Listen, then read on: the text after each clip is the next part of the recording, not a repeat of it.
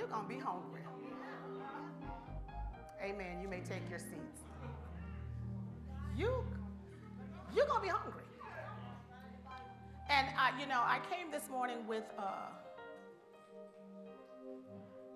not a tough word, but a word that needs to be uh, taught, especially here in uh, what we would call a word of faith church. A church where we, uh, we have our Bibles, we have notebooks, I see them flipping, we have pens, uh, we know what to say and what not to say, and when to say it and how to say it. You know, we know how to write a confession. You know what I'm saying? We know we know how to come before and testify, know that it's not me, I'm boasting in the Lord, and we know all of the little things we ought to say. But I don't think we are really yet understanding, Pauline, you said it, that we got to do the work. That there is a labor that goes along with the manifestation. And I don't mean manifestation like the goofy folk out there talking with crystals in their pocket. Quartz, jade, onyx, it ain't gonna bring you nothing. Uh, y'all, they're rocks. They're rocks. They're rocks. They're rocks. Okay? But if you work the word, things will happen in your life. It goes without saying. So this morning, the, the simple subject nothing just happens. Nothing just happens. And I know in the faith church, that's not what we believe. We get over into calling everything toil and that's work, and I'm not doing this because I'm not toiling, and I'm not doing that because that's laboring. Ladies and gentlemen, the Lord will let you spend your entire life in the same situation that you're in right now. He will. Because when He created us, He created us in His likeness and in His image. It talks about us being the same kind of spiritual, uh, volitional, which is His will. We have a will the same way He has a will. We have a will, and emotional. The same emotion He has, we have. Now, we're not created into his physical being, and we know why, right? Because he is a what? He's a spirit. But in all of that, he will allow you to use your volition, your will, to carry out your life in the way you want to carry it out. Now, I hear all of the confessions. Oh, we're going to be millionaires. Oh, we're going to be rich. Oh, my goodness, my children are coming home. Oh, we got a laundry list of new cars in the driveway. Listen to me. It's not going to just happen because you confessed it. It's not going to happen because you go to this church. It's not going to happen because you know which televangelist to watch on TV and which one not to watch. It's going to happen if you do the work. Nothing just happens. Oh, Pastor Kim, Proverbs 10 and 22. The blessing of the Lord, it maketh rich, and he adds no sorrow with it. Can we put it on the screen for me? I'm, I'm all over the place, just already media, already. Proverbs 10 22. The blessing of the Lord makes one rich, and he adds no sorrow with it. He adds no sorrow with what? With the blessing. So we get fancy, right? And we go over into the Amplified, right? And it says, and neither does toiling increase it. What is the it? the blessing. There is nothing you can do to change the magnitude or the function or the potency of the blessing. Amen. It does not say that you can't work to bring the riches. It's not talking about the riches. The subject in that sentence is the blessing. So when we see a pronoun in that sentence, it, it's referring back to the subject of that sentence, which is the blessing. There is nothing you can do to make the blessing more than what it is. But here's the truth about the blessing the blessing is a force, it is an empowerment to prosper. But the blessing has to work on something. The blessing is not some woo kind of thing out there. Well, oh, I got the blessing on me. you're going to be hungry. And if you live in St. Petersburg, Florida, or any of the surrounding areas, if we don't get up off of our tushies and get to work, and I'm not talking about getting a third and fourth job. I'm talking about working the things of this word, working the principles of the kingdom. You're going to be homeless, hungry, miserable, depressed, because there's a system out there that's working against humanity, not against Christians. It's working against humanity. Because the truth is, the powers that be don't really like people. See, we think it's racial. It is not racial, it's people.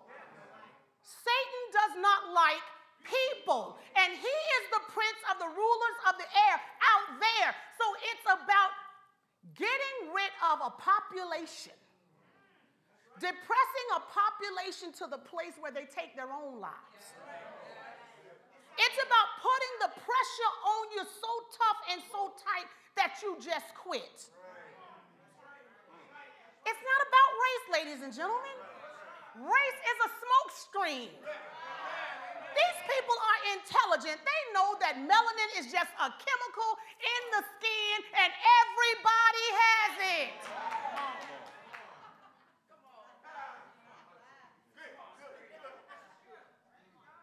Some of us just happen to have more than others. Melanin popping, melanin. Do- melanin is nothing but a chemical that everybody has.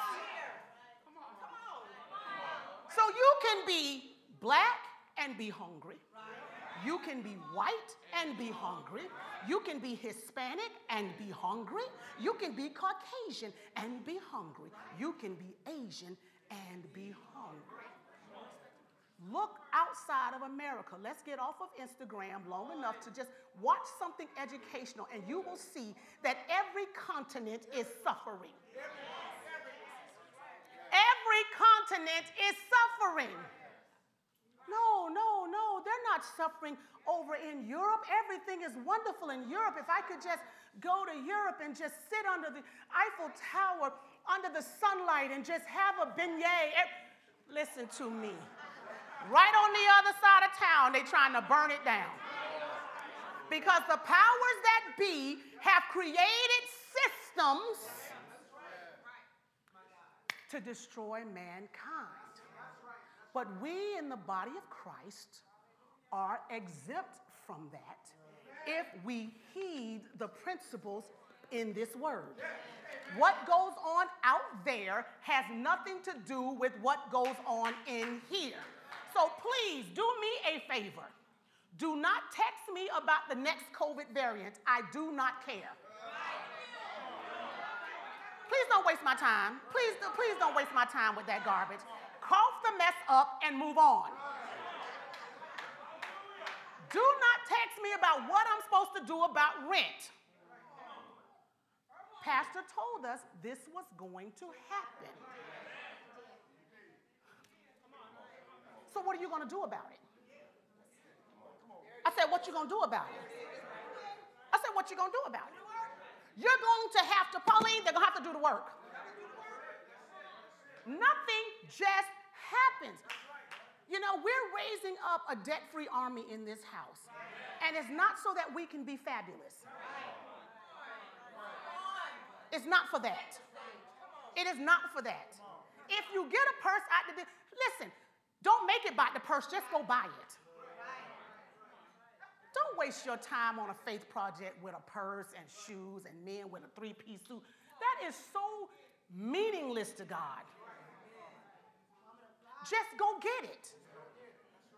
If you want it, just go get it. Don't make it a big, just go get it.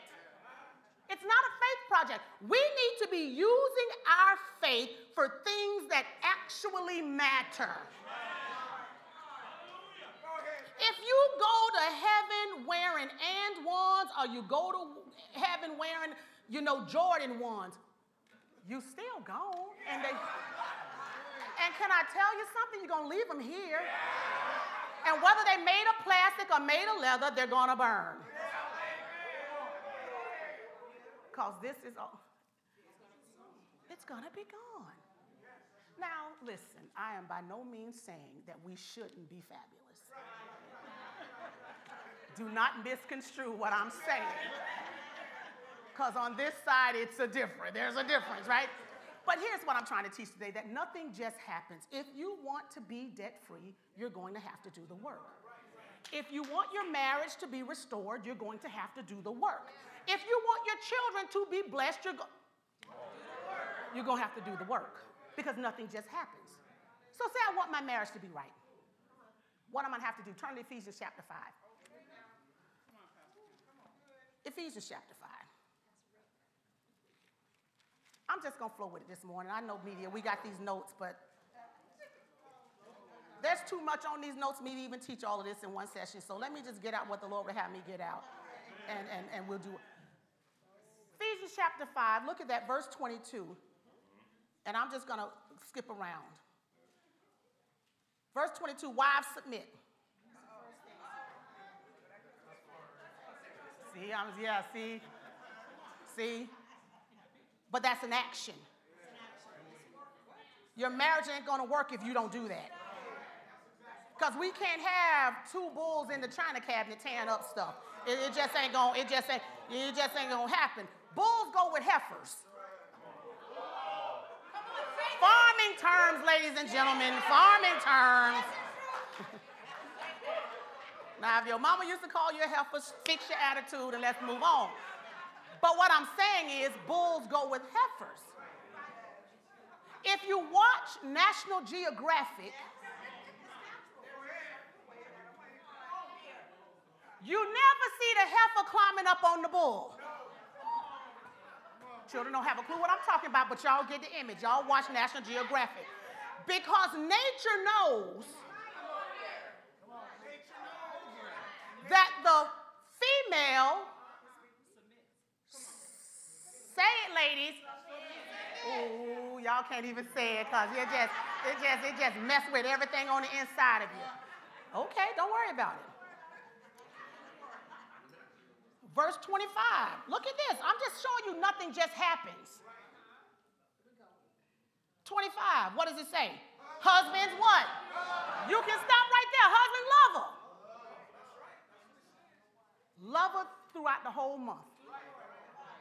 Love her when you take a business trip. Love her when you go to the golf club. Love her when you go to work. Love her. Because if you love her, there's some things you won't do to her. Knowingly or unknowingly. I'm just trying to tell you a happy marriage is not automatic. It's not automatic. But in the faith camp, we think if we just sow a seed for it, you're sowing seed for what you don't even believe. Oh Lord, I'm back. You're sowing seed for what you don't believe. I don't sow a seed until I actually believe it. If I can't submit, why am I sowing a seed for my marriage to be restored? To learn to submit first and then put the seed on it. I put the seed on it when I'm doing everything I know I'm supposed to do, and I need the supernatural to step in on it. That's how it works. Nothing just happens. This is not the casino. This is not the casino. You can't just come put something in pastor's hand, put something in my hand, throw something on the podium, throw something on the altar, and then just go out the door and do what you want to do. It's not going to work. Haven't we proven that already? Yes. Because nothing just happens. Our God is very intentional. Everything in the physical realm and the spiritual realm are governed by laws. And the laws cannot be circumvented. You cannot go around them. You can't go around them. You can't go over them. You can't go under them. You got to go through them. Law, Laws are working right now in this room. We're not floating. Why are we not floating?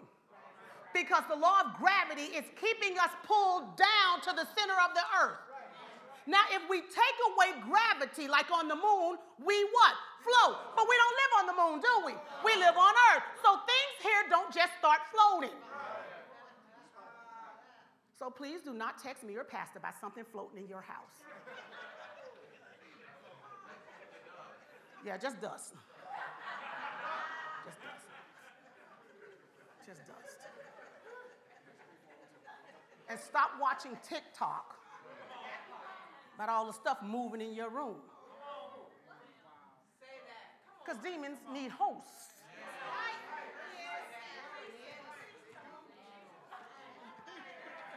I'm telling you, but the word, the, the, the church is getting real goofy because we won't do the work. We won't read the Bible. Okay? Laws govern the spirit realm. Uh, Second Chronicles chapter 7, verse 14 says what?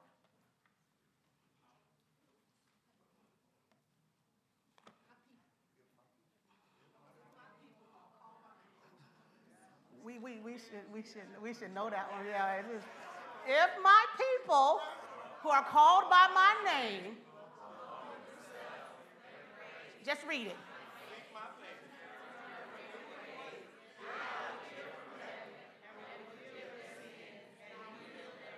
So, if is the beginning statement of a law. If my people who are called by my name would just do what? And do what? Then what will happen? Seek his face. Then he's going to hear. Well, I don't feel like God is hearing me. Well, nothing just happens. There's something you've got to do. You've got to humble yourself. I said, you've got to humble yourself, pray, and seek his face. Turn from your wicked ways, then he'll hear. Nothing just happens. Well, I called on the Lord, but you called on him in pride.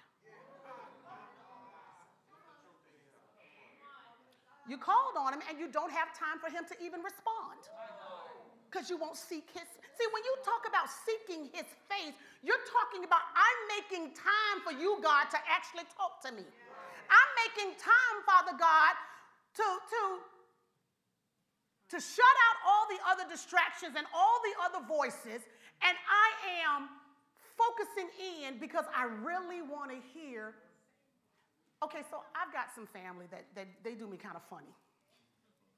See, when I call, they stay on the phone with me until somebody else more important calls.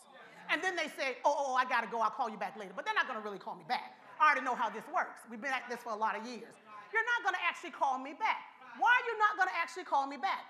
Because in that person's mind or mindset at that moment, what somebody else is about to say or about to bring to the table is more valuable than.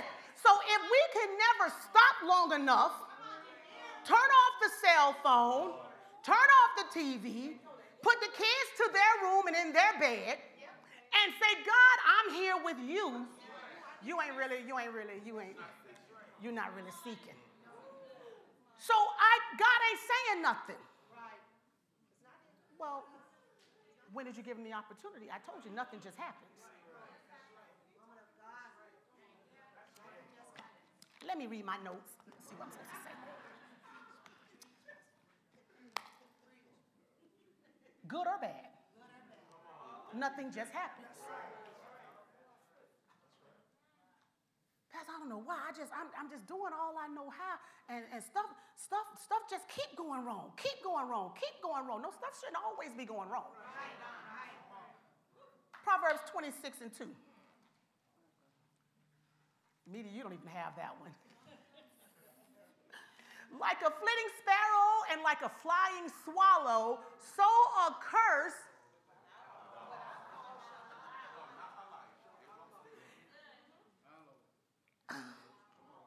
If you don't give a curse a reason to be there, it can't stay. See, we're not a cursed people, we're a blessed people. We are a blessed people with a real adversary. So sometimes the adversary can kick up a little dust. But all you have to do is give yourself a little time, get the dust out your eyes, regroup yourself, and you go on. But if you look up and you find that every month I don't have my rent, every one of my children are donkeys, I can't never make a dollar out of 15 cents. I can't never get peace in my mind. Ooh. We got to evaluate. Am I really living under the blessing? Or am I just a person who likes how that sounds, but when I go outside, I'm really just going to do things my way? Our apostle says that that's the theme song in hell. I did it my way. Well, is your way working? Because your way is not bringing about the blessing.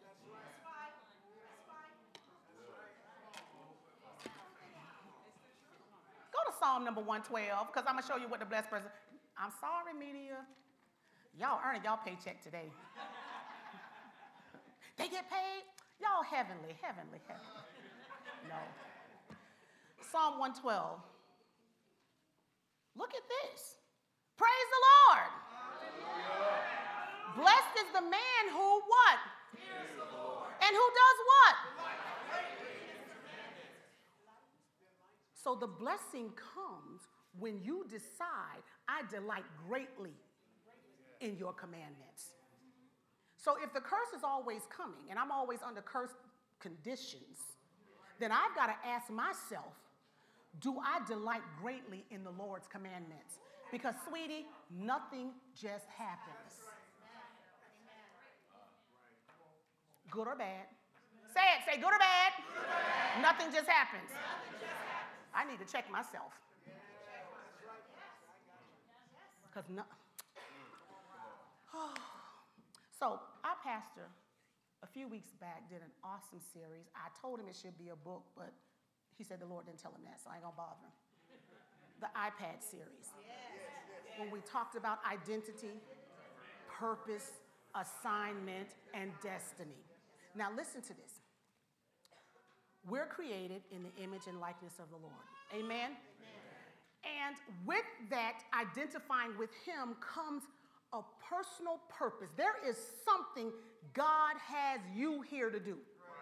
And I'm going to tell you something it's not necessarily your job. What you do as a vocation is just where you go to collect seed.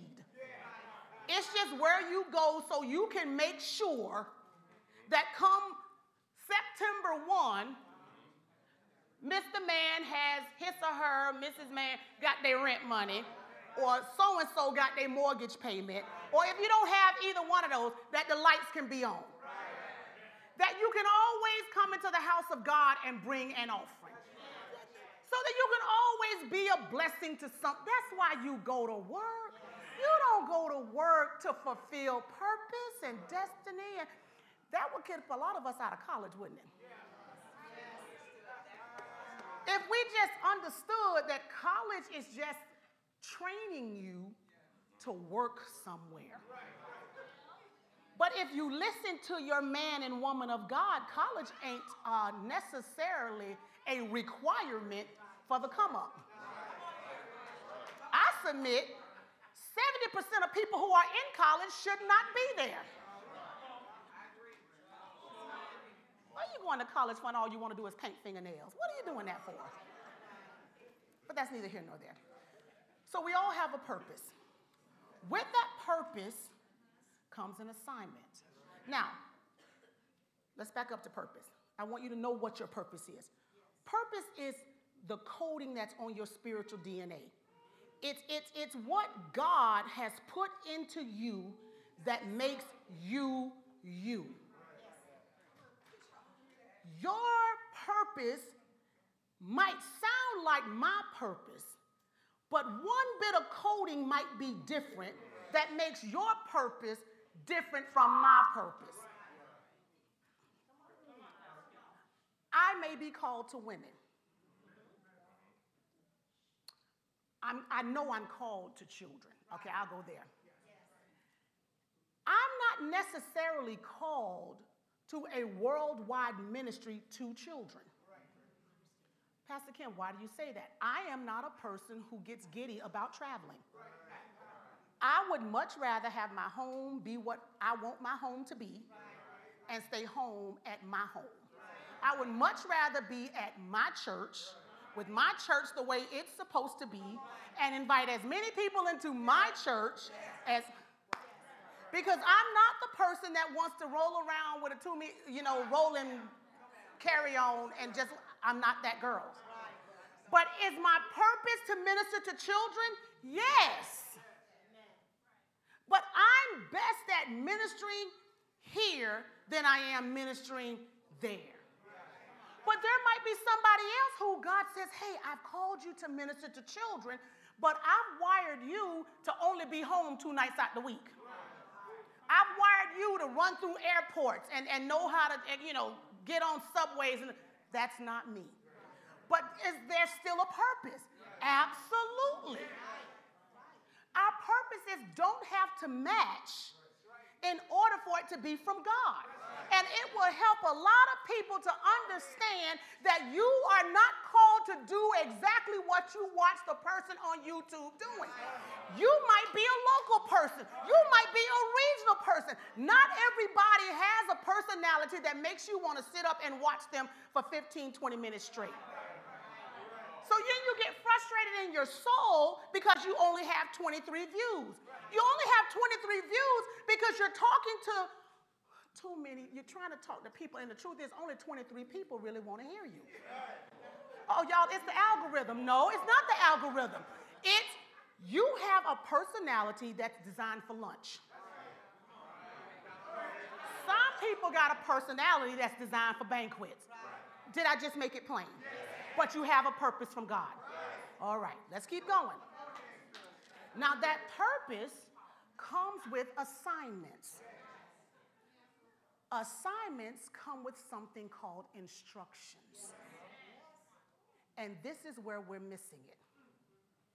We're not doing the instructions that we've been given because too many of us are idle. See, I just went back to our original scripture. See, y'all thought I had got lost. I ain't lost. I am not lost. Too many of us are idle.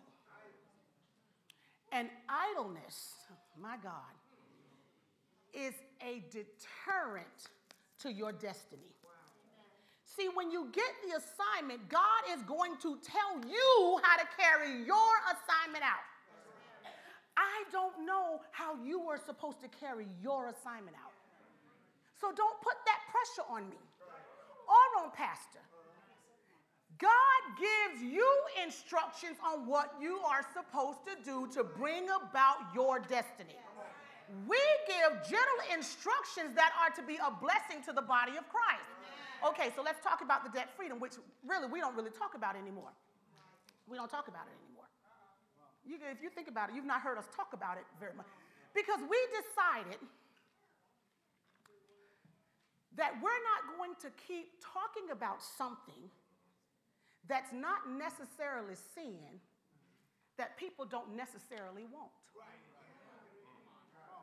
Now, if you want to get out of debt, we will talk with you on how to get out of debt and instruct you on how to get out of debt, but we're not going to take two hours on a Sunday teaching about debt freedom because Pastor has given a plethora of instructions. And we keep watching people do whatever it is they want to do because they don't understand that it's not going to just happen. I don't care what the prophet said over your life. Oh, he prophesied to me debt freedom. He prophesied to me a prosperity mantle is on my life, and I'm. Wa- you will take that mantle, fold it up, put it in your nightstand, because it ain't doing nothing. Because you still have to, nothing just, but it's a prophecy, Pastor Kim. And when, believe the prophet, and you're going to prosper. Do you know what comes with believing?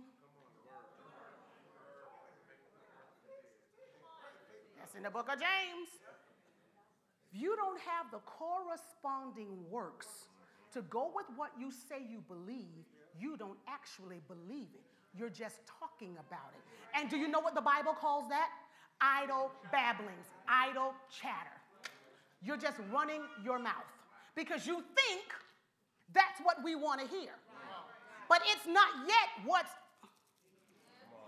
Well, Pastor Kim, how am I know when, I, when you stop doing silly stuff with your money? When you stop going to restaurants when you know you can't afford them. Uh-uh, Pastor Kim, uh-uh, I, I eat cheap. No, there's nothing cheap anymore. Oh, there's nothing cheap anymore. A nugget meal at McDonald's is now $10.19. Y'all, that ain't even chicken. $10.19 for 10 nuggets?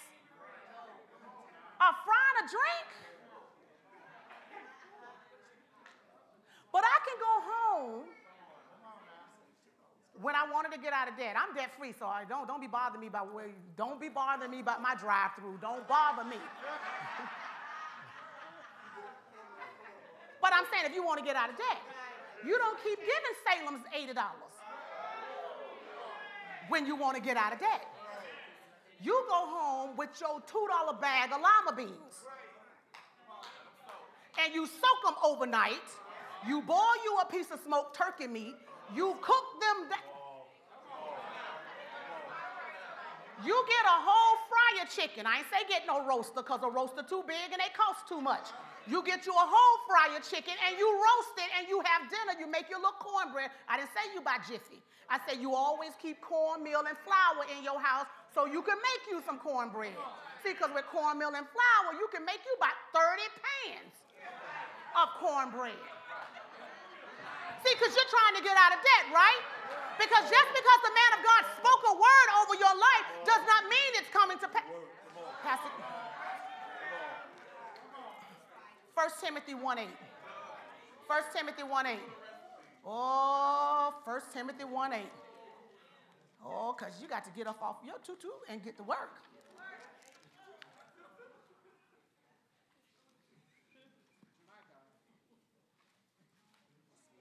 Oh, that's the wrong scripture. Hold on, uh-uh, hold on, hold on. May 18. Oh, somebody find it for me. Paul urged Timothy to war a good warfare with the prophecy that he had been spoken over his life. He told him to war a good warfare with it. That means that when you get a prophecy, you've got to go to work. Where is it? 118.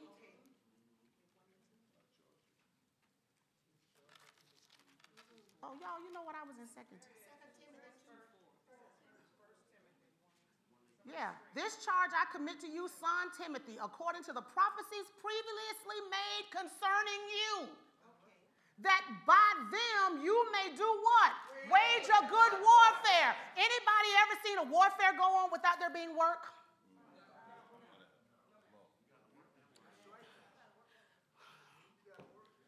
This is how I know. Y'all just, just bear with me. Let me just get this out. This is why I know Russia and Ukraine makes no sense. How in the world is a nation at war and the leader of a nation can do photo ops all over the world? Press conferences everywhere. His wife shopping in Paris on the left bank.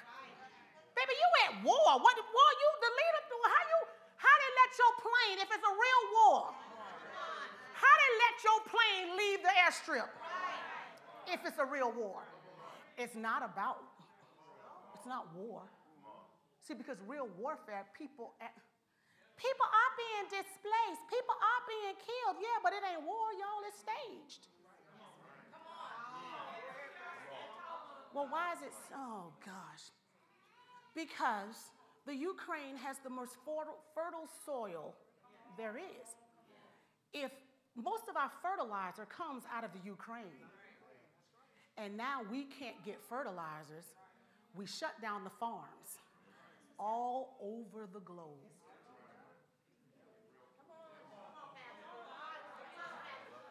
I, I, go to the other side of Instagram. Go to the other side. Because the side you're on not telling you stuff. Go to the other side of YouTube because the truth of the matter is the things that we are focusing on and believing they're just distractions and they're keeping us from focusing on what we need to be focusing on. That is doing whatever it is God told you to do. Oh Lord, somebody told me I was I was going to be the head of the school board. Mm-mm. Mm-mm. Mm-mm. Mm-mm. Mm-mm. Because you got to war good warfare in your classroom. You can't have the same bulletin board up all year long. You got to war good, you got to war good warfare in there. You know, I'm always on the teacher side, but I, I you know, but but come on, y'all. That mess ain't called teaching. Well, they're not sending me kids I can teach. You got the Holy Ghost or don't you? Is it your assignment or is it not? No, I'm just, I'm just. They keep passing me up for promotion. They keep passing me up for promotion.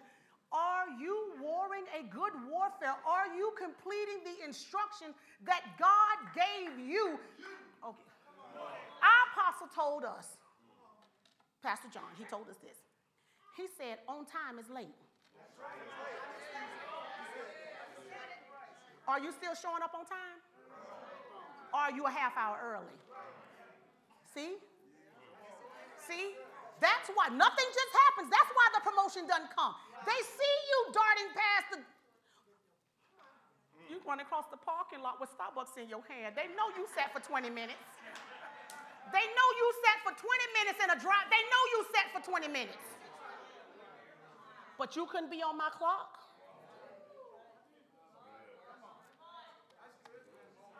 Nothing just happens. We've got to do the work. Okay, so back to idleness. So, what is idleness? Idleness is a lack of motion or energy. In describing a person idle suggests having no labor. You're not doing anything. Now, well, Pastor Kim, isn't idleness the same as laziness? No, it's not. No, it's not. Laziness is a character trait. Actually, it's a character flaw. Lazy people do nothing. I, when I say they do nothing, they do. Lazy people won't, won't, as the Bible say, won't feed themselves. A lazy joker will sit up all day long and not eat. Uh-uh, I'm gonna eat me some, so I must not be lazy. But did you wash the dishes when you finish eating? You might be lazy. Now I understand, you know, maybe one night out the week, y'all got in late and you're tired and, and you let the pot soak. But if you let the pot soak every night, even if, if it's a non-stick pot, you might be lazy.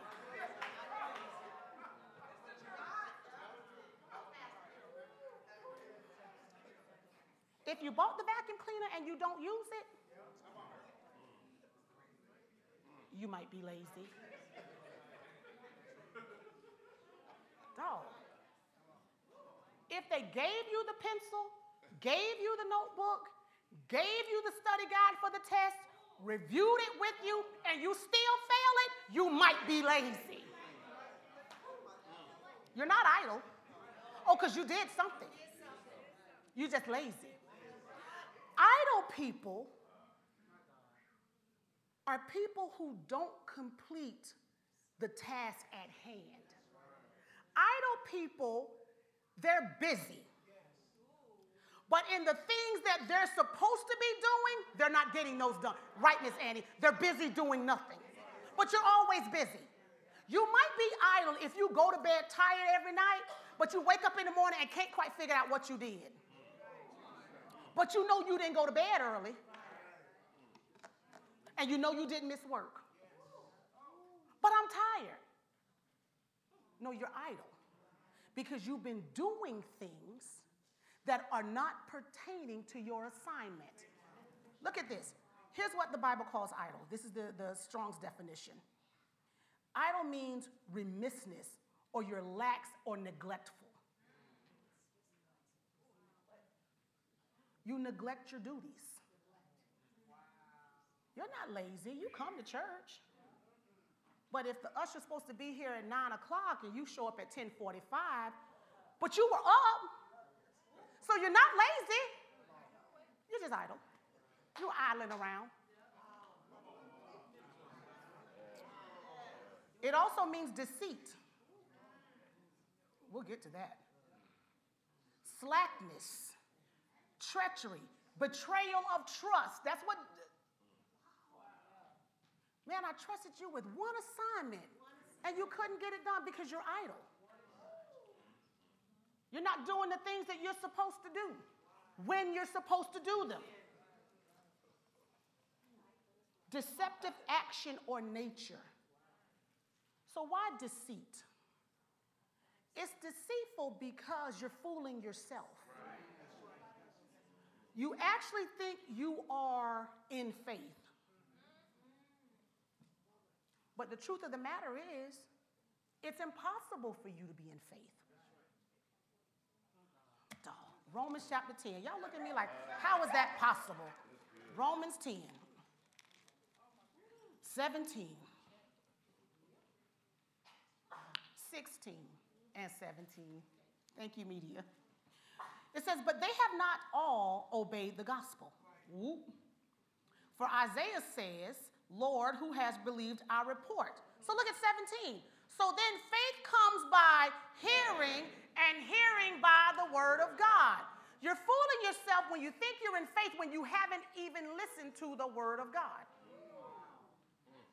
So, how do you have faith? How, how'd your faith come? How, how'd, your, how'd, your, how'd your faith come? Because you're not listening to the word. No, you're not in faith. There are very few people who are actually in faith. There are a lot of people who are in hope because faith is the substance of things hoped for, the evidence of things not seen. So you're hoping for something, but you're not yet in faith. Because if when you get over into faith, you build faith because you've heard something long enough, loud enough that you actually believe it.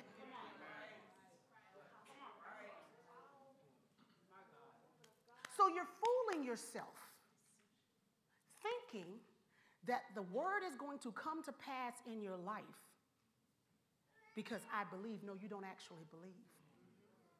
Sweetie, nothing just happens. You're not just going to wake up and, and, and become a millionaire. There's supposed to be 10 millionaires in this house. Can I tell you something? Uh, um, okay, so let's, let's deal with this wealth of the wicked thing. Because some people think the, the millionaire status is going to come because somebody is just going to transfer some money into your account. Okay, the IRS does not allow that. Okay, let's so let's just let's just let's just okay, let's just settle that. If you wake up and there is a million dollars in your account, please do not spend it. Please do not spend it. Call them folk. Go through all night. If they tell you, hey, we can't see where it came from, you can, okay but it's not yours. It's called a computer error. If a Brinks truck breaks down and somebody hits and all the money comes flying out of the back, do not stop and pick it up. You call 911 and tell them, hey, it's money flying all over the interstate and I ain't got a dime. I'm gonna help you. I'm videotaping all the people that's picking it up so you can go get them folk money. Because the money in the Brinks truck does not belong to Brinks. Don't take the money. But the wealth is coming.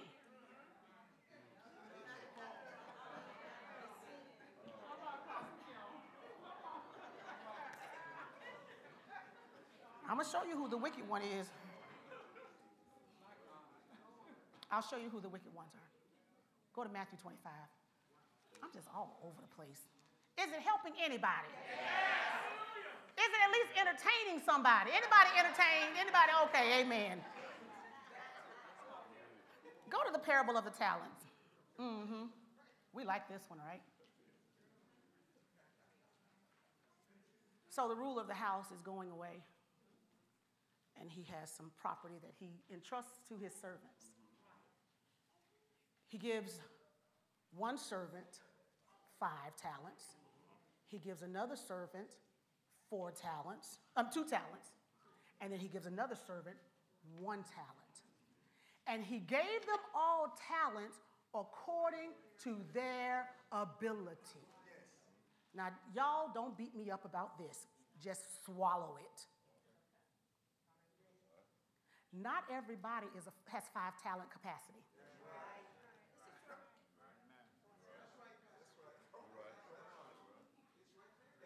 But that's not for me to judge. I don't know who has five talent capacity. Do you know what I do as, as a leader? You entrust everybody like they have five talents until they show you they can't handle five talents. And the next time you send out talents, you only give them two. Because I don't know. This is the Lord. He knows who can handle five, who can handle two, and who can handle only one. So here's what happened he goes away. So he comes back. He wants a record now, what did you do with my stuff? The one with five came and said, Hey, sir, I put your money with money changes and uh, I invested thing. He go 10. I doubled my money. The one that got two did the same thing. Master, hey, I got four. Both of them heard, Well done, that good and faithful servant. Enter into the joy of the Lord. They, they both heard a wonderful conclusion to the matter. But the person who only had one talent capacity, which proved they had really no capacity, did not put that man's money to make more money. Do you understand that whatever God has entrusted to you, He's expecting it to grow? He's all. Do you think God is pleased that you all degreed up and your baby can't read? It happens every day. Because what he expects is not just you increase, but you and your children increase more and nothing just happens though. So the guy with one talent, the Lord says, Hey, what you got for me? Oh, I knew you was something else. I knew you were not to be played with. I knew not to play with your money. I burnt a hole, put in the ground. Here your one back. He, what did he say? He said, You wicked. What else did he say? Where, oh, y'all ain't with me. Oh, okay, I got to read my Bible. Okay. You wicked and lazy servant, you knew that I reap where I have not sown and gather where I have not scattered seed. So you ought to have at least deposited my money in the bank and made me some more money. So do you know what he did? He took the talent from him and gave it to the one who had 10 talents. There is the wicked giving over their stuff to the righteous.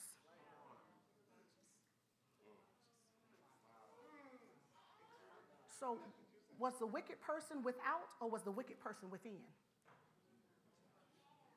You're not going to get Bill Gates' money.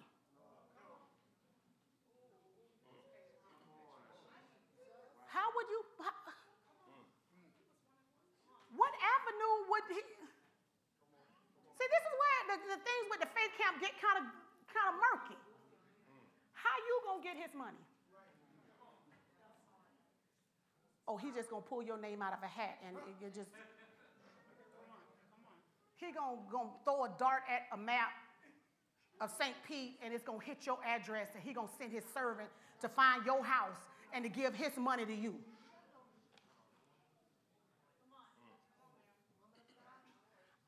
I'm, trying to find, I, I, y'all, since the Lord gave me this on the 19th of August, hence Proverbs 19, my whole thought life has been consumed with this. Because I'm trying to not teach a message to y'all,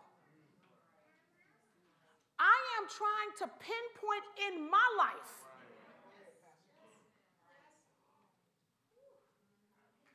why hasn't that happened?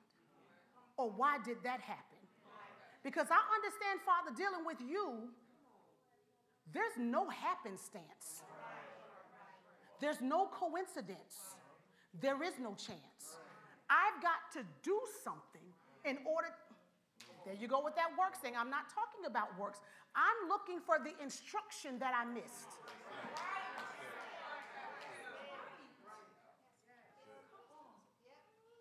See, I, Feel I feel what you feel. I've been in a house 10 years. I don't want this house no more. I, I, I want it deep, don't get me wrong, because I got the right neighborhood. I got the right house on the block.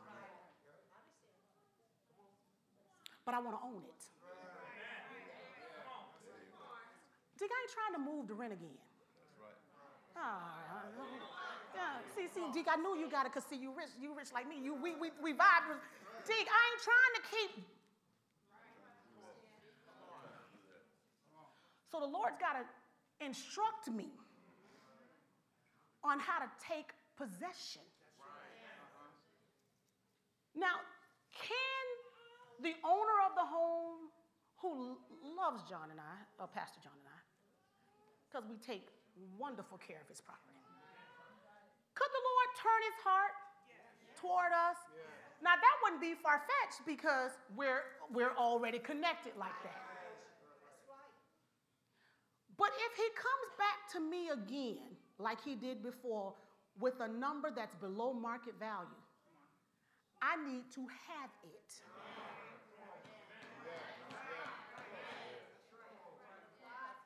And faith can pull it in. No, girl, use your faith. God gives houses. I, I, listen, y'all, I meditate that same scripture. Riches and houses are inheritance from Father. I meditate that. Yes, it is. Yes, it is. Yes, it is. But I also know that when the children of Israel were in Babylon, he told them they, they were going to build houses, right? Stay there, you're going to be there a while. Let me back up. No. When they were sojourning, there it is, Deuteronomy chapter 2, they kept going around the mountain. He says, Hey, stop going around this mountain so many times. How long are you going to do this? He said, Turn yourself northward. He said, Now, when you go through them people, I think it's Seir, when you go through that area, he says, I don't want you to do anything. I ain't give you their land. Did you hear what the Lord said? He said, I didn't give it to you. You know what he told them he wanted them to do? Buy from them. Now, with your faith self, what do you do with that? Well, what it told me was everything I may desire, he may not give it to me. There's some things I may have to buy. So, this message, I'm letting you guys like listen in on a Zoom call. But your face is not present. It, this is because I need to make sure that there are not places in my life where I've allowed idleness to set in. Okay, how do we get there? We were talking about that wicked person making that money. Wicked had to turn it over. But it's not necessarily going to come from who y'all think. So if it's your idea, it's not going to work like that. If you think, let's stop killing off our family members, let's, let's just do that, number one. Well, why do you say that, Pastor Kim? Because it can't all come by death. I would much rather have the house and keep the family. What's wrong with this side? Only that side clap. This side don't mind killing. Oh, Lord. To leave, these are battle axe anyways. No, I'm just. All right, let's keep going. Idleness. Idleness. I can, I can paint another picture for it. Anybody ever seen a car trying to tow another car? And they use a chain. They're gonna tear your fender up. You can't do it with these newer cars because all that mess is plastic. But back in the day when you had one of them big old long Grand Prix and a, a, a Monte Carlo, you know, them cars like that, you could pull like that. And they would use a chain. Now, the car that's being towed made no progress if there was slack in the chain. It went nowhere. It wasn't until the front car that's doing the towing put enough power into it that they took all the slack out of the chain. Now that car can go somewhere, right? So in our lives, if there's any place where we're being slack, we can't go anywhere. We can't go in. We're just sitting, we're just spinning our wheels. You're just in neutral. Car has the ability to roll, but but there's too much too much slack in the chain, and you can't Okay. Second Thessalonians chapter 3. Verses 6 through 15, we're going to do that in the New Living Translation. God don't really like this idleness, y'all. Because it's keeping us, his children. You know, think about when your children are idle, how you feel. When you know they should be doing more. You know there's more in them and they're just they're just there. They've been deceived into thinking laying on the sofa with a controller in their hand at 40 years old is okay. It's a deception, y'all. Listen what idleness, I'm to paint a picture of this this idleness is demonic. And it's intentional. People are idle now who in previous decades wouldn't have been. Because some of the stuff I see does not even match the culture I grew up in. This stuff don't go together. See, Pauline, the way we grew up, because we changed a little bit too. Because, you know, we have a tendency on an off day to keep our pajamas on all day. On an off day. On an off day. Now, the way I was raised, was at six o'clock in the morning, everybody got up. And on Saturday, everybody got up out the bed. And you did not walk around in your pajamas. You did not walk around with your face unwashed. And you did not go in their kitchen looking any kind of way. You got clothes on. And if you didn't get them on fast enough, your daddy said, go get in, go in there and put your clothes on. Because, especially a girl, you did not walk around that house looking like that. But what has idleness done? Now we think pajama pants are fashion. Listen, ladies and men, if they're called pajamas and they are in the lingerie, intimate section of the store, they're for your bedroom or for your home. I don't care if Rue 21 sells them with all different cartoon characters on them. They are still pajama pants and they do not leave your house.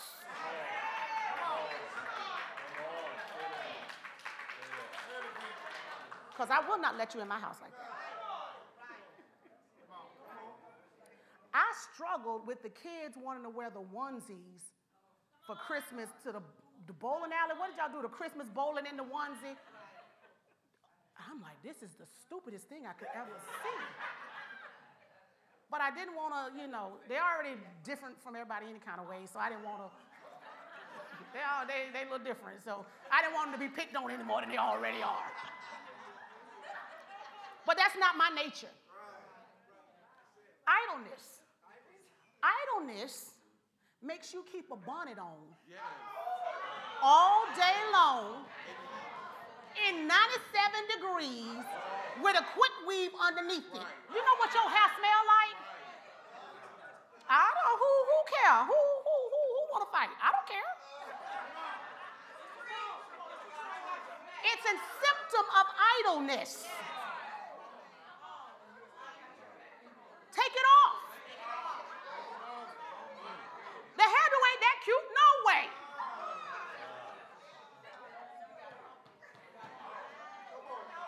It's, it's evidence that you have no activity worth anything going on in your life. Because if you can go do it with a bonnet on, you shouldn't be doing it anyways.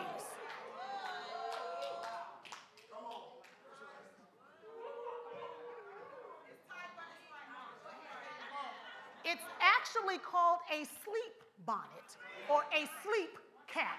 If you aren't sleeping, take it off.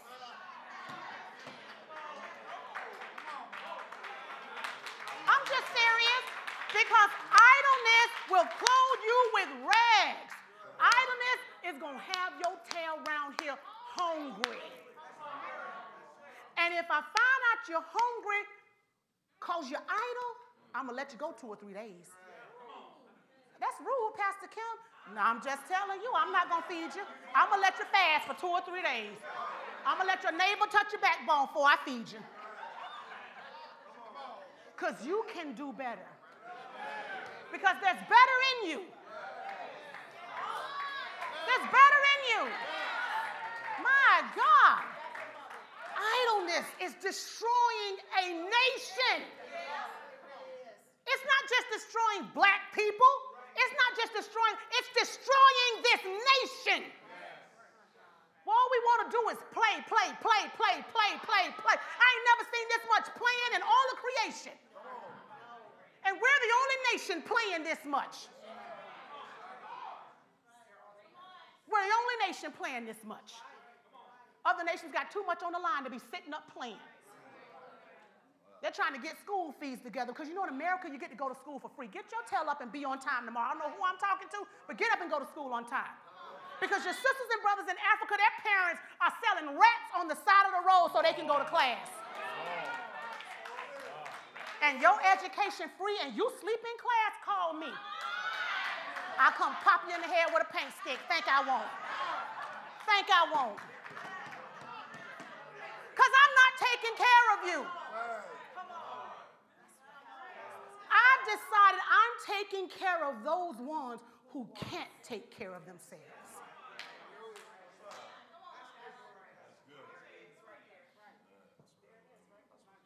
The children of Uganda, they need my help. American children, not so much. Now, if I find out you need my help, I'm going to help you. Because it ain't never the children's fault. But you and your idle behind, shouldn't nobody smoke that much weed and think they're going to function.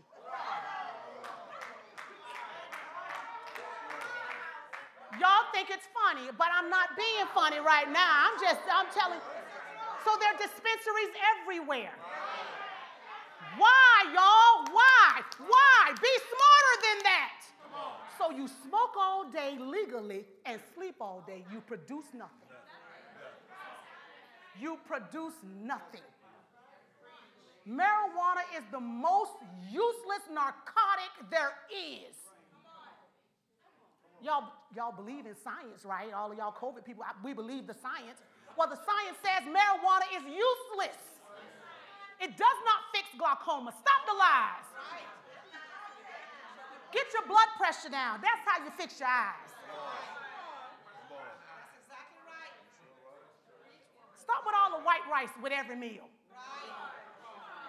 That'll fix your eyes. Listen, they're trying to put a generation of people to sleep. And it's working. Hippies fought. They fought and came out of marijuana. They fought and came out of it went on went to Harvard and Yale and Princeton and Columbia and got good degrees. They professors and everything, and now they smoking weed again. How you, how you? What made you go in there and shoot your wife like that? You was high. How you, how you a sitting judge and you went and killed your wife? Because you done got out there with that little young thing and I got on them drugs. I know what. The, the news don't tell you, but we know the truth because they put a nation to sleep. President Biden wants to track $400 if I go to Nordstrom and spend it. He want me to tell him what I did with $400. But y'all can't figure out where all of this, all of this Percocet, all this Oxycontin, they can't keep track of that. But you want to keep track of 300 million people, $400. How you gonna keep track? You you able to keep track of that? But you can't figure out that Walgreens was pumping that stuff. Pfizer was pumping that stuff, dropping it off in the communities. Oh, Pastor Kim, you making this stuff up. This stuff don't happen. It stuff happens. So y'all just think, I want y'all to be smart. This is why I say some of this stuff that I say. Africa is ravaged by AIDS and HIV. Now, how do that many people get HIV and AIDS when you don't have enough money to leave your neighborhood? How did it get there? How did it get to a place where it just it just ravaged the nation? And I don't care which coast you on. How, how that how that happen? Cause we sleep, y'all. Cause we sleep. The same way they did in America with the free vaccine is the same way they introduced AIDS to Africa with free vaccinations that were going to help you people. We're just going to help you people. But Uganda found out that if you don't stand for their foolishness, they will cut off all your vaccines. Well, what you talking about? Well, Uganda said, this ain't got nothing to do, but I'm just, it does. You'll get it. So Uganda said, we're not about this gay marriage garbage. And Western America, Western Europe, you're not going to put this on us. So do you know what they did? The loving people, we love Black Lives Matter people. You know what they did? They cut off all aid, all support, all food, all vaccinations to the country of Uganda. But you just love people. And what are we doing with our wealthy self? Laid on the sofa high with a bowl of cereal and a control in our hand.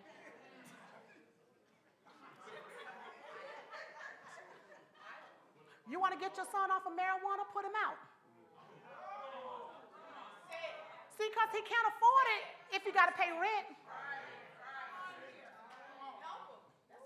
And you silly young girls, don't take them in. Let, let them get out there on that hot pavement in 96 degrees. They'll kick the habit. Oh, Pastor Kim, you just meddling.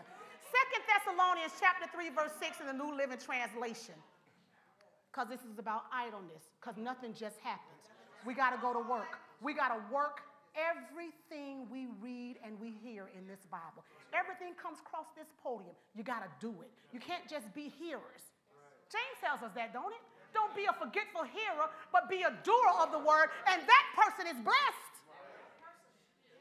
But when you sit up and you just, I'm just coming to church, you're idle. You just nosy. You just want to see what somebody got on. You just don't want nobody to say you weren't there. Because you walk right out of here and do whatever the stew beef you want to do.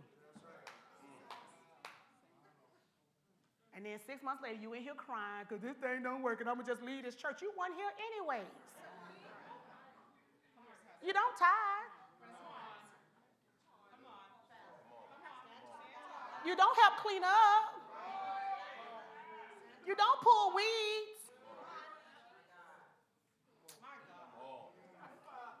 But you do eat the food. Because we can throw a good event, can't we? Yeah, Lord. See, I'm meddling. And now, dear brothers and sisters, we give you this command in the name of our Lord Jesus Christ stay away from all believers who live idle lives and don't follow the tradition they receive from us. What are you supposed to do with those kind of people? What kind of people you stand away from? That old, that old sleazy girl that be sleeping with people, stay away from her? Yeah, stay away from her too, but this one say stay away from idle folk. All they doing is sitting up bothering your ear about what they finna do. Well, I'm finna do, and I'm about to do, and I'm praying about it. Stop praying about it and just do it. Stay away from them. Now, who wrote Second Thessalonians? Paul. We like Paul, don't we?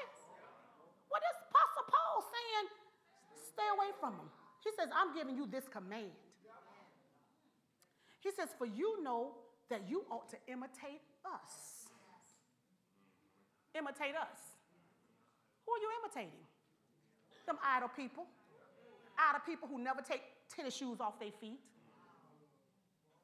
I know you idle when I catch you and all you ever have on is tennis shoes. You are flip flops. Or if you grew up like me, flip flaps. I used to say flip flops. This new flip flop thing is an Old Navy thing because in the hood there was flip flops. You're not going to do anything important with, with your flip flops on. Go before the judge with the flip flops and what the judge gonna tell you. What the judge gonna tell you? You got to get out of here with my courtroom with them flip flops on your feet. oh no, these Air Force Ones and they they just they just oh they just they just they just they just what? They just sneakers. You're not going to do no multi-million dollar deal in those sneakers. Oh, but I like they comfortable. Baby, comfort don't make you no money. Comfort will keep you hungry. I see the little girls in the mall applying for jobs, and I walk past I wouldn't hire you if I wouldn't hire you. I wouldn't hire you. I wouldn't hire you didn't come here about business. You didn't come here to get a job. You came here already proving to me you're going to be you and you're going to do this thing your way. Well, times have changed. No, they didn't. They just changed for idle people. Because can I tell you something? Catch Jay Z on a good day when he going down there with them folk on Fifth Avenue. Armani, black suit. Oh man, 50 Cent be 50 Cent be suited up. See, they started a culture but for them, it was business. Y'all, it's business. Kim Kardashian is in business. Nicki Minaj, they're in business. Their persona is how they make their money.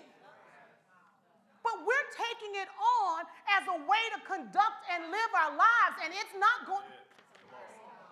Now, I'm just to say it, and I don't, you know, y'all do it what you will.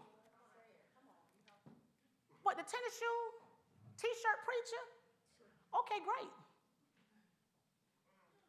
But what are you raising up? I said, what are you raising up? See, I, I'm, I, along with Pastor, we're trying to raise up leaders, kingdom advancers, people who don't just fill in, no, they go in and take over. So that, that that's that's other people culture. But I know what ripped jeans. I know how I act when I put on some ripped jeans. I'm chilling. I'm chilling hard. I okay. Oh, you so cute, girl. Please. I'm just. I'm just not. I'm just here. I'm just here. I'm just. I'm. I'm vibing. That's all. I'm just vibing. I'm not really going to do any business. I'm. I'm just But if you catch me with a black suit on and some black pumps, I'm on my way to handle something. And I'm walking a little different. I'm not, I'm not slow walking. I'm not sliding my feet. I'm not shuffling. I'm walking fast and I'm walking strong. See, because when they really wanted to raise up people to be something, that's what they told us. See, you went to school back in the 80s, 1980s. They taught you black, brown, blue, and gray. They, they instilled that. But now you want people to take you seriously with Biggie on your t shirt?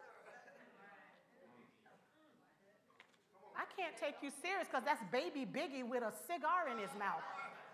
I'm, I do not really want to do business with you because you're already showing me. Oh, but they do that in Silicon Valley. Uh-huh, that's great. Till Mark Zuckerberg really go do business and he got on a navy blue suit with a crisp white shirt. They're lulling us into idleness. And I just want the church to wake up out of it. I'm in Second Thessalonians chapter 3 and verse 7.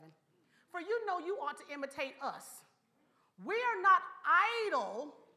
We were not idle when we were with you Right? Pastor told y'all he don't come to now event and just sit down and, and you know wait for y'all with palm fronds to fan him and feed him grapes and bring his stuff. He has two good working arms. He can carry his Bible. But he works. We never accepted food from anyone without paying for it. So you sit down at the table with us. We, we, we, we, we'll karate chop you by the bill. Because we're demonstrating something. Now, what happens is, as you are being raised up, you figure out how to outdo us because you're imitating. We work day and night so that we would not be a burden to any of you. We certainly had the right to ask you to feed us, but we wanted to give you an example to follow. Even while we were with you, we gave you this command those unwilling to work will not get to eat. Is this Old Testament or New Testament? Take note of those who refuse to obey this letter, what we say in this letter. Stay away from them. Listen to this so they will be ashamed.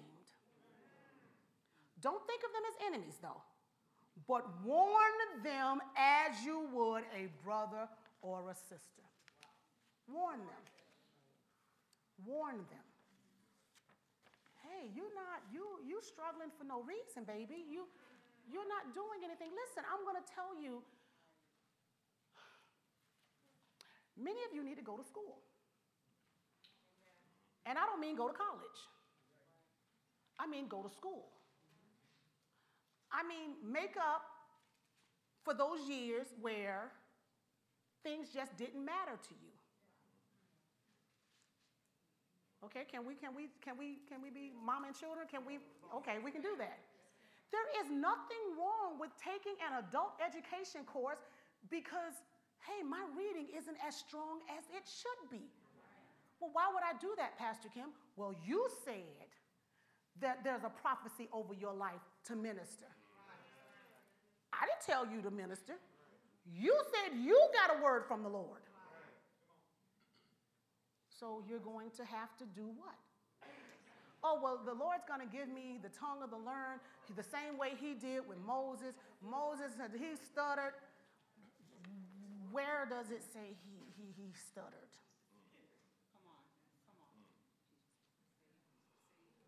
He was raised in the Egyptian palace. He spoke something different than his Hebrew brethren. He wasn't raised Hebrew. And even if he did go and stutter, we have speech pathologists now that will help you get rid of the stutter. See how y'all just backed up on me because I just challenged your little tail? See, you're all right when I said just go to work and I, see, I just challenged you. Oh, the Lord's called me to do international business. Can you count money properly? Can you add decimals and subtract decimals? Oh, I'm, I'm a chef, I'm gonna cook. Can you scale up a recipe? Can you handle fractions? Can you handle fra- you can't handle fractions? Okay, then you can't cook. Because you need to know, right, that three teaspoons equals one tablespoon. And if they tell you to increase the recipe by two and a half times, and you in there, the mess gonna be too salty. Or the cake not gonna bake because you didn't have enough flour. But God told me I was gonna he did. But until that thing manifests, this is the preparation stage. Because, baby, nothing just happens. Oh, God just going to lay it on me and I'm going to be, mmm. Nothing just happens. Will the Lord teach you? And Mama Alberta has that testimony, right? She says uh, she used so many drugs that she could not read. And everybody's like, oh, yeah, see, God will teach you. The part you're missing is that she took one scripture and wrote it, I don't even know how many times, but it was a lot of times. And she read and she read and she read and she read and she read some more.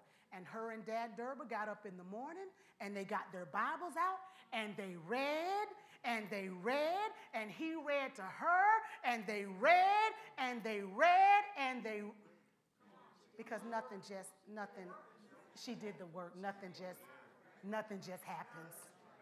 Nothing just happens. She allowed the holy ghost to put her through school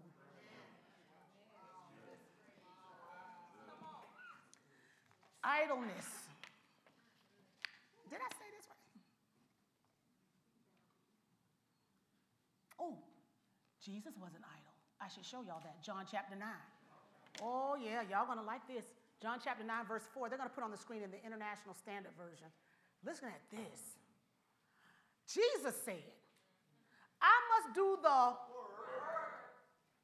the one who sent me, of the one who sent me while it is day, because night is approaching when no one can. So Jesus worked the work. Well, why didn't Jesus just just say, okay, I'm here. He prepared me a body and I'm here. I'm here. I'm here. The message is here. The Redeemer is here. The Messiah is here. No, that's not how Jesus operated. Whatever the Father told him to do, he did it. Whatever the Father told him to say, he said, I only say those things that I heard my Father tell me to say he had to do. When the Lord said, Go to Galilee, he went to Galilee. When he said, Go to Capernaum, he went to Capernaum. He did everything. He said, I got to work the works that he sent me to do. So if Jesus had to work the works, why do you keep letting yourself off the hook? You want the next level? You're going to have to work like you want it.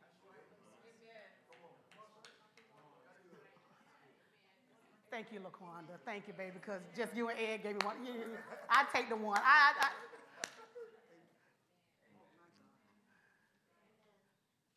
you want the next level, you're going to have to work like you want them. Well, I'm just believing the promotion's to come. Okay, okay, that can get kind of dangerous, okay? That can get kind of dangerous. Do you want your doctor to just have favor and just show up because the favor was working. And, and I believe I can do an appendectomy. I, I, I believe. Now I know I was just stuck in the surgical room last month, but today I believe I believe I can. I, I believe I can do it because. So why is it that we have categories of people who say they got to work hard for this category or I don't have to? Okay, so how do we get all of this to work? The kingdom of God works by seed. Your seed is called obedience. Obedience is the seed for a harvest. When you do what you are told to do, you can. Isaiah 119. Isaiah 119 and uh, 20. It says, if you are willing and obedient, you will do what? But if you refuse and rebel, you'll be devoured by the sword. Because nothing just happens. So obedience becomes your seed for your harvest. The Bible tells us that except a grain of wheat falls to the ground and dies, it abides alone. That means that a seed is the only thing that has a guaranteed automatic result. Seed's gonna work regardless. A seed would germinate in a paper towel, it'll germinate in a cup. It'll, we know Brick Street Farms right here, they don't have an ounce of soil and they're growing things. Because a seed is gonna do what a seed is gonna do. Obedience will do everything that it's attached to. But obedience requires us to get up and to do something. Amen? Look at 1 Samuel 15 22 in the Living Bible because I'm losing y'all. We're going to go home. Let's go. Hallelujah. 22 in the Living Bible. It says this Samuel replied, Has the Lord as much pleasure in your burnt offerings and sacrifices as in your obedience? Obedience is far better than. Well, I sowed a seed. I gave $100 to the. But after you sowed the seed, or before you sowed the seed, did you do what you were supposed to do? Because all you did was just give away $100 because the harvest that you're expecting is not coming because the actual seed is obedience.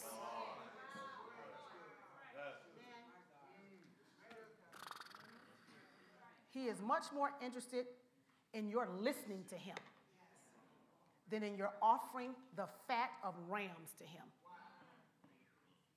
Parents, are you the same way? You want a birthday gift, or on Thursday of any random week, you just want them to do what you told them to do? All right, one last place. Go to Philippians chapter 2 and verse 5.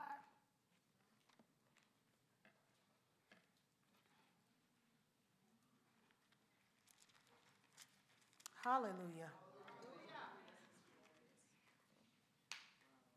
Let this mind be in you, which was also in Christ Jesus who, being in the form of God, did not consider it robbery to be equal with God, but made himself of no reputation, taking the form of a bondservant and coming in the likeness of men.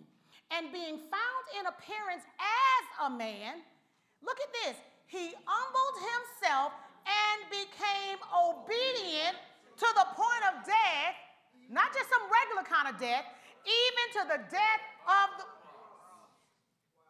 so the actual seed that the Lord put forth was his obedience. That, Lord, I know I'm coming down here not to be served, not to be praised, not to have people cry Hosanna. I'm coming down here to do your will, and that's to go to that cross to redeem mankind from every cursed element and condition that Satan has put on this world. Obedience is the actual seed. Now we know that seed, every seed brings forth after its own kind. I understand that. I'm not negating the power of a financial seed. I'm not negating any of that. What I'm telling you though is, is you can sow a financial quote unquote seed. I'm not going to really call it a seed because if there's no obedience attached to it, it's not one. It's not a seed. It's not a seed.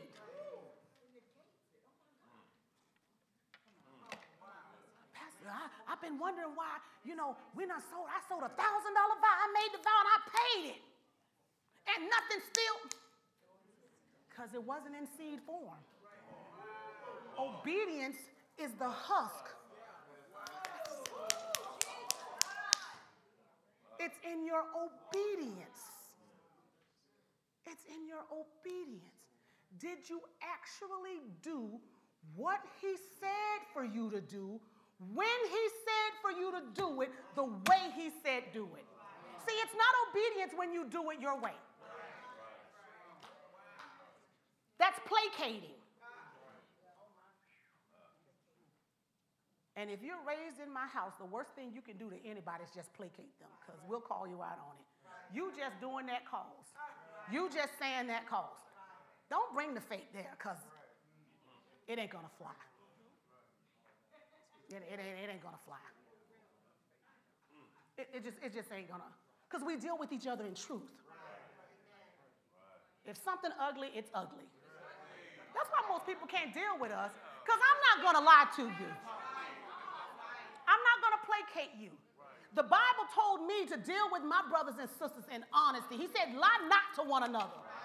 So don't come ask me what it looked like if you don't want the truth. You know how many people that got mad at me? Well, if you done quit the church, because you asked me for the truth. Now I told you the truth, and now you mad? Well, you didn't have to say it that way. I don't know how to give truth any other way. Truth comes with no chaser. I don't know. You asked, I didn't come to you. You asked me. What have you asked the Lord for, and He's given you an instruction on it, and you refuse to do? You're trying to placate Him. He doesn't play games like that. He looks at the heart. Man can be fooled by that outward thing. But God, He knows why you're sowing. He knows why you're. He knows why you went home and made up with your husband. He know why. He know why. He know your real motive. He knows your real motive.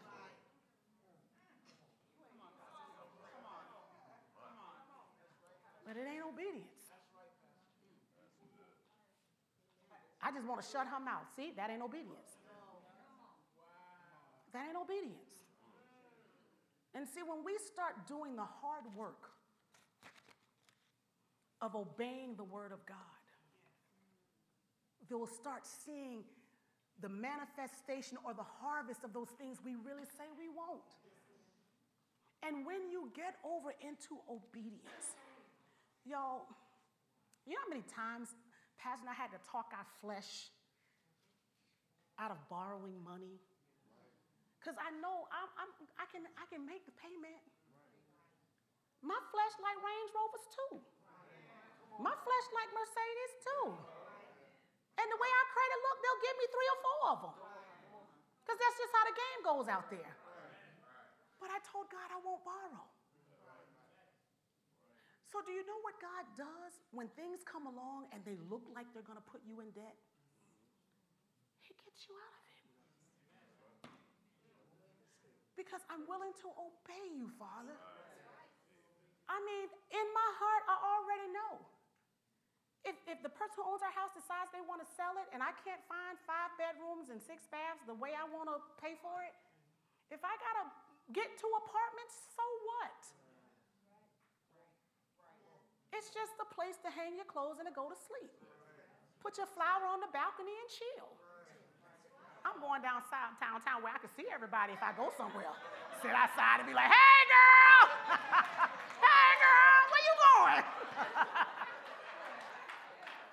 because I'm not going to allow time and pressure to pull me out of obedience and rob me of my seed.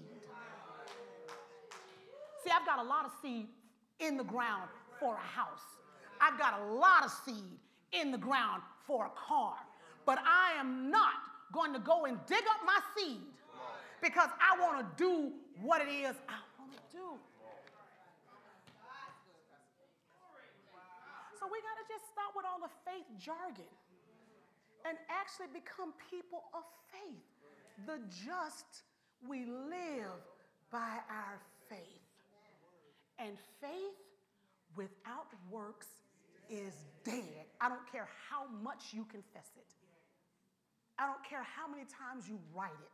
I don't care how many times you put it. Listen, September, we're bringing the debts in. And Pastor's gonna lay his debt free hands. I'm gonna put my debt free hands on those papers and we're going to agree with you. But it will become, listen to this, a ritual.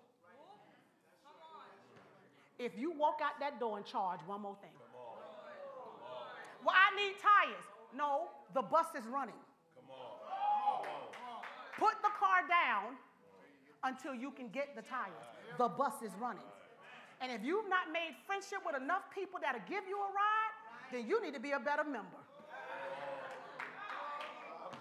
But you don't. See, a lot of this stuff has just become religious practice. It's a ritual.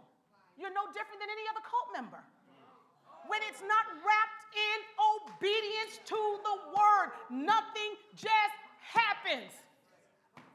This whole world is standing because God did something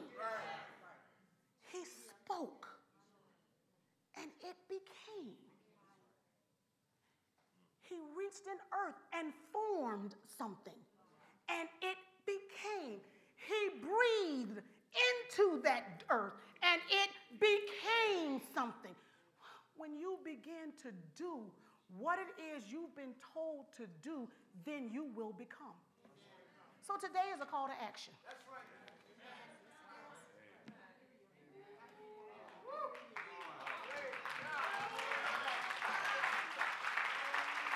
Because here's, here's where we are. Here's where we are. No, here's where we are. Either we are going to, no, that's how my grandma said. I can't say it like that. you know, about the, the pot, sit on the pot, or, you know, no, we're not going to use that one. Either you're going to do this thing or you're not. Either your marriage is going to be restored or it's not. But I would much rather be praying for people and about things for people who are really. Because what happens is, is we're adding our faith to your faith. But if your faith is not actual faith, you're wasting my time. You're wasting your flight leader's time. You're wasting your girlfriend, your friend. You're wasting their time because you know the truth. You know who you are. Nobody knows a person better than him than his own spirit. You know you. If you are tired and you say, Lord, today, I hear that word and I'm going to do it. I'm going to do it. I'm, I'm, I'm going to, at all costs, I'm going to do it. Now, here's how I know when you really, and I ain't got to know, so please don't, don't be texting me all night because I've been up since 3.30. I'm going to get a good nap. but find an accountability partner and tell them the truth. That I, okay, so I've been talking this faith thing, but the truth of the matter is I haven't been in faith. I've been just taking the easy way out every time a challenge came. Okay, here's what I'm deciding to do. I am going to, from now on, do X, Y, and Z. Now, will you hit a hiccup in the road? Yes. When you hit a hiccup, you don't just say, oh my God, oh my God, okay, I messed up. And then you, no, no. You go back to what you said. You confess your fault. You confess your fault. You say, hey, friend, okay, I told you, I know I told you, I know what I said. I'm getting back on it. And I'm to walk this thing out. Now, you come back to them three, four times, they got to warn you now. And then at that point, they got to say, okay, we're done with this. You take time to make up your mind that you actually want to do this, okay? And we can go forward. Now, the bigger issue is this God has promised us an awesome life. I, like many other people in this church, have tried life outside of Christ. And when you compare the life outside of Christ to the life I now live in Christ, nothing compares. Well, aren't you bored? How can you get bored?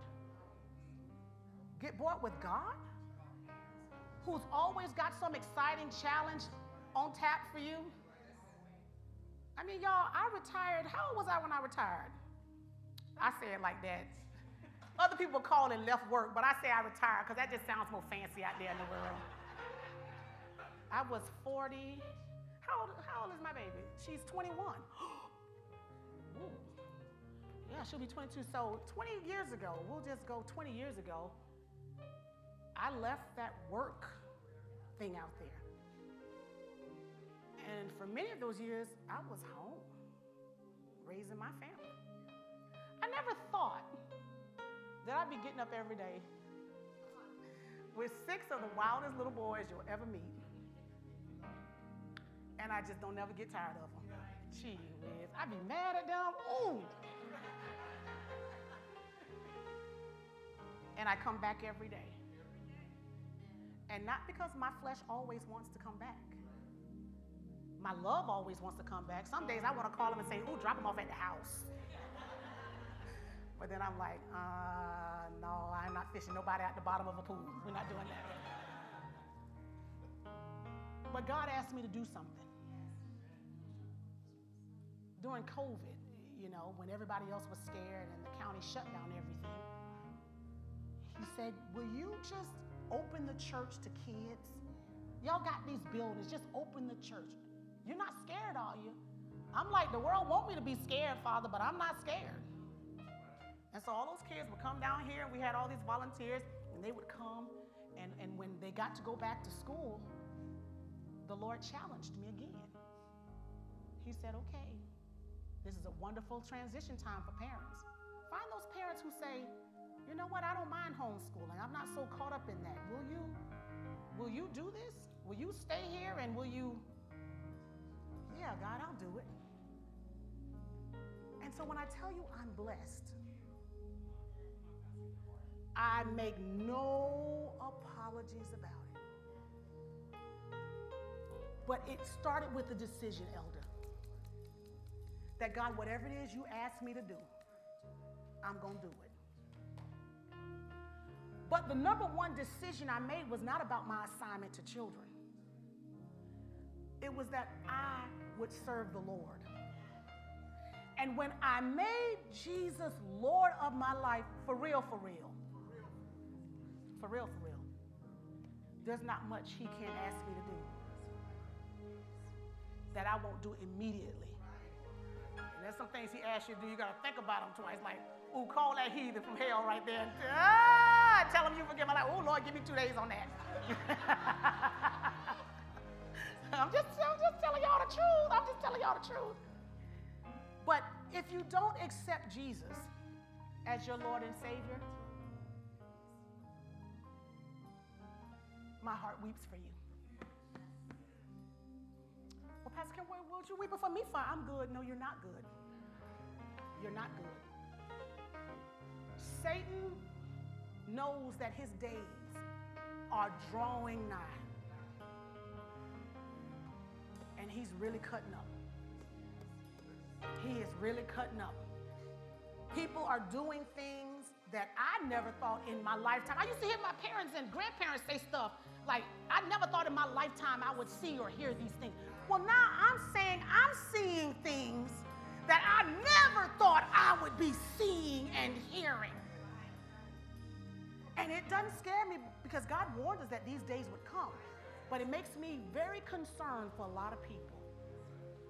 And if you're here today and you've not said,